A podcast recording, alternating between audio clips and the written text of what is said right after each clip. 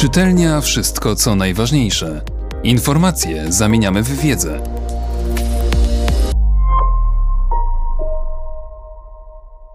Profesor Wojciech Roszkowski Opatrznościowy papież z Polski Spoglądając wstecz na 100 lat, które minęły od urodzin Karola Wojtyły, nie można oprzeć się wrażeniu, że jego pontyfikat w dużej mierze zmienił oblicze współczesności oraz że czerpać z jego dziedzictwa winni wszyscy, którym naprawdę leży na sercu dobro ludzi. W dniu 16 października 1978 roku wieczorem świat zelektryzowała wiadomość o wyborze 58-letniego wówczas kardynała Karola Wojtyły na papieża. W znakomitej większości polskich domów w kraju i za granicą zapanował nastrój niezwykłej radości. Osłupiali członkowie kierownictwa Polskiej Partii Komunistycznej pojęli, że rząd dusz Polaków wymknął im się z rąk. Tydzień później odbyła się uroczysta inauguracja pontyfikatu Jana Pawła II, transmitowana przez stacje telewizyjne całego świata, w tym także przez telewizję w Polsce. Polacy mogli się więc przekonać o światowym znaczeniu wyboru Jana Pawła II.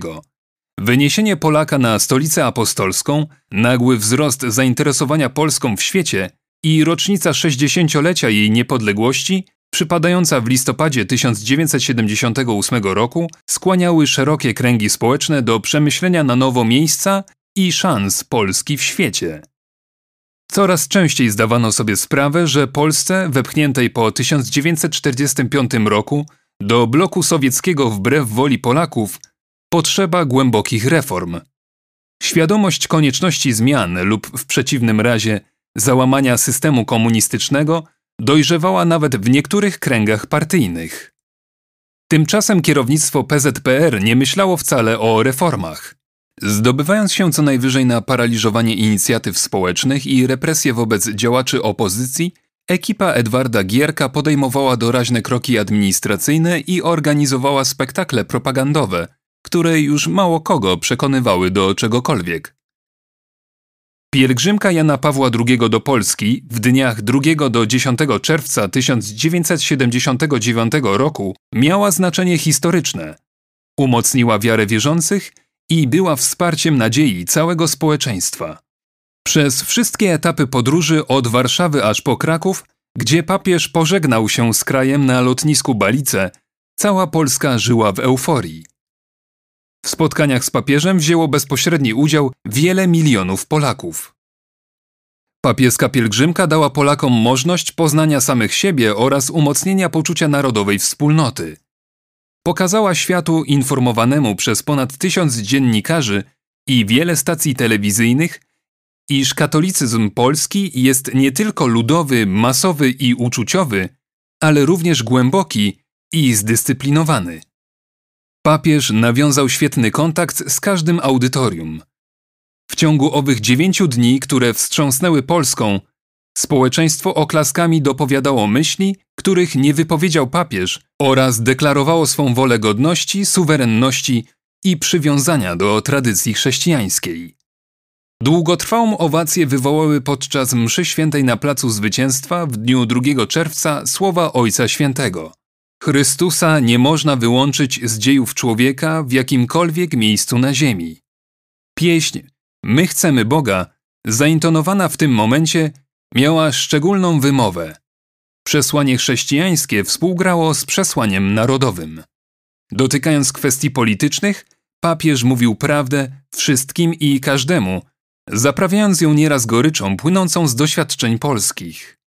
W Warszawie wspomniał na przykład powstanie 1944 roku, gdy polska stolica została w walce opuszczona przez sprzymierzone potęgi. Żegnając się z ojczyzną na krakowskich błoniach mówił Zanim stąd odejdę, proszę was, abyście nigdy nie zwątpili i nie znużyli się i nie zniechęcili, abyście nie podcinali sami tych korzeni, z których wyrastamy.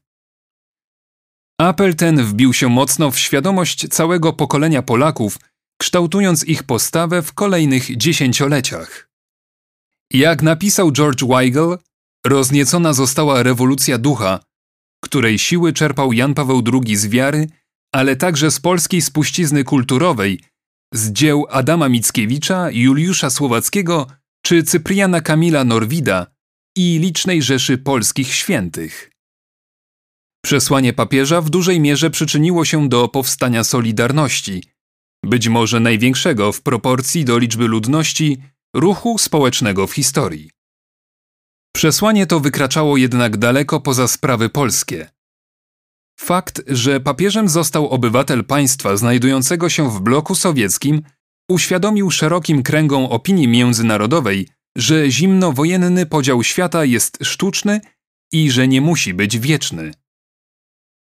W swej homilii gnieźnieńskiej z 3 czerwca 1979 roku papież nakreślił dynamiczną wizję wspólnoty europejskiej w chrześcijaństwie, wspominając chrystianizację narodów wschodnioeuropejskich stanowiących jedność z resztą kontynentu. Przemówienie to musiało szczególnie zaniepokoić kierownictwo sowieckie. W dniu 7 czerwca tegoż roku Jan Paweł II powiedział w obozie Auschwitz: Nigdy jeden naród nie może rozwijać się kosztem drugiego. A wymowa tego zdania miała niewątpliwie także wymiar współczesny. W ciągu ponad ćwierćwiecza swej drogi przez najnowszą historię Jan Paweł II odwiedził ponad 100 krajów. W bardzo wielu miejscach obudził ducha sprawiedliwości w społeczeństwach i wśród elit politycznych.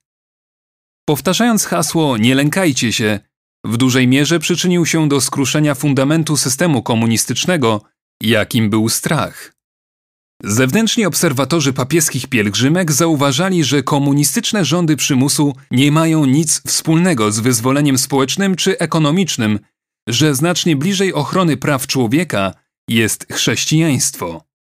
W podobnym duchu Jan Paweł II wpływał na łagodzenie konfliktów społecznych i międzynarodowych w trzecim świecie. Przede wszystkim przyczynił się jednak do zakończenia zimnej wojny.